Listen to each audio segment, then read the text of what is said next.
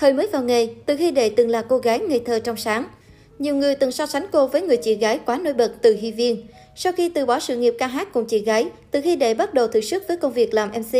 Cô muốn trở thành một người dẫn chương trình thay vì theo đuổi sự nghiệp giống chị gái. Năm 1996, Từ Hy Đệ gặp Hoàng Tử Giảo. Khi đó anh đang là MC đình đám xứ đài, thậm chí được ví là người nối nghiệp của tiền bối Ngô Tông Hiến. Từ khi đệ mến mộ Hoàng Tử Giảo vì tài năng hơn người của anh, lúc đó cô chẳng khác gì nữ sinh bé nhỏ mới lạc bước vào tình yêu. Ở tuổi 18, từ khi đệ thực sự chìm đắm tình cảm với đàn anh, cô cảm động trước sự lịch thiệp của Hoàng tử Giảo. Có lần, khi nam MC thấy cô lành đã cởi áo khoác của mình cho đàn em, nhưng cơ hội này, từ khi đệ đã giấu tờ giấy nhỏ, ghi số điện thoại của mình vào áo khoác, rồi trả lại cho đàn anh. Từ sau đó, họ bắt đầu liên lạc và hẹn hò. Sau khi ở bên nhau, từ khi đệ không ngại khoe về tình yêu của mình với công chúng, cô thậm chí còn từng chủ động mặc váy cưới trong show và cầu hôn Hoàng tử Giảo. Cặp đôi khi đó chính là kim đồng ngọc nữ của làng giải trí xứ đài. Nhiều người cho rằng ở tuổi 23, từ Hy đệ sẽ sớm kết hôn với người đàn ông mà cô yêu. Nhưng sự thật giữa cả hai người vẫn có những khác biệt không thể dung hòa. Nếu như Hoàng tử Giảo là người thích yên tĩnh, thích nghỉ ngơi sau khi tăng làm, thì từ Hy đệ lại mê những nơi náo nhiệt. Nữ MC xứ đài thích cuộc sống tụ tập cùng với hội bạn thân. Cũng chính từ sự khác biệt này mà cặp đôi mới có dấu hiệu xa cách. Năm 2000, khi đang ở Anh, từ Hy đệ bất ngờ nhận được điện thoại của Hoàng tử Dão. cô thấy sự khác biệt khi nói chuyện với anh. Cách anh ấy nói chuyện rất khác lạ, cho thấy anh ấy đang chuẩn bị rời bỏ tôi, từ khi đệ chia sẻ. Khi nghe được người bạn trai muốn chia tay, cô bất ngờ thốt lên là vì cô ta sao? Hóa ra trong lúc từ khi đệ sang Anh du học cùng với hội chị em, Hoàng tử giáo đã qua lại với Tăng Bảo Nghi, cũng là bạn thân của cô. Thậm chí nam MC này còn thường xuyên đưa đàn em về nhà. Tin đồn tình ái của họ xuất hiện dày đặc trên mặt báo. Bản thân từ Hy Đề cũng biết điều này, nhưng cô vẫn lựa chọn tin tưởng vì hồn phu vào bản thân. Tăng Bảo Nghi không phải là cái tên xa lạ với khán giả truyền hình, cô là diễn viên trẻ nổi tiếng Hồng Kông lúc bấy giờ, khi bố là ông trùm Tăng Chí Vĩ. Khi về lại Đài Loan, Từ Hy Đệ từng khóc trên sóng truyền hình khi nói rằng dù anh và A Bảo, Tăng Bảo Nghi hẹn hò khiến tôi rất đau lòng, nhưng tôi thực sự chúc phúc anh. Tuy chúng ta chia tay, nhưng tôi vẫn chúc anh ấy sự nghiệp, tình yêu, sức khỏe. Hy vọng mọi việc của anh đều mỹ mãn. Sau chuyện này, Hoàng tử giáo bị gắn mắt là tra nam, kẻ bồi bạc, trong khi đó Tăng Bảo Nghi trở thành kẻ giật bồ, bị khán giả quay lưng. Sau đó Hoàng tử giáo và Tăng Bảo Nghi đến với nhau được 3 năm thì chính thức đường ai nấy đi. Lúc này, không ít fan của Từ Hy Đệ mới hả hê vì cái kết của cuộc tình đáng xấu hổ này. Có người cho rằng chính vì Hoàng tử Giảo và Tăng Bảo Nghi không thể đến với nhau nên cuối cùng mối quan hệ Tây Ba giữa Từ Hy Đệ, Hoàng tử Giảo, Tăng Bảo Nghi cuối cùng mới có thể hóa giải được. Cụ thể sau 18 năm không nhìn mặt nhau, cuối cùng bộ ba này cũng tái ngồi chung trên sân khấu. Năm 2010, MC Thái Vĩnh Khang và ông trùm Tăng Chí Vị đã dàn xếp để Từ Hy Đệ và Tăng Bảo Nghi hợp tác cùng nhau trong một vụ án. Lúc này, mối quan hệ tỷ muội năm xưa mới có cơ hội hóa giải. Năm năm sau đó, khi tham gia chương trình Khang Hy đến rồi, Hoàng tử Giàu cũng bắt tay giải hòa với tình cũ.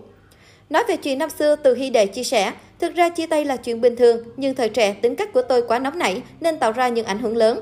Thật xin lỗi, năm đó Hoàng tử Giảo không ngoại tình, chỉ là tôi còn trẻ, nóng nảy. Sau khi chia tay, sự án giận, bất bình đều biến thành căm hận.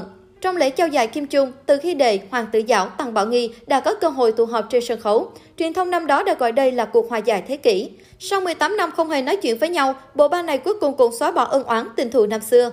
Hiện tại mỗi người đều có cuộc sống riêng. Nếu như từ khi đề đã là MC nổi tiếng và kết hôn với doanh nhân Hứa Mạc Quân, Hoàng tử Giảo đã có nơi trốn, thì Tăng Bảo Nghi vẫn chưa kết hôn.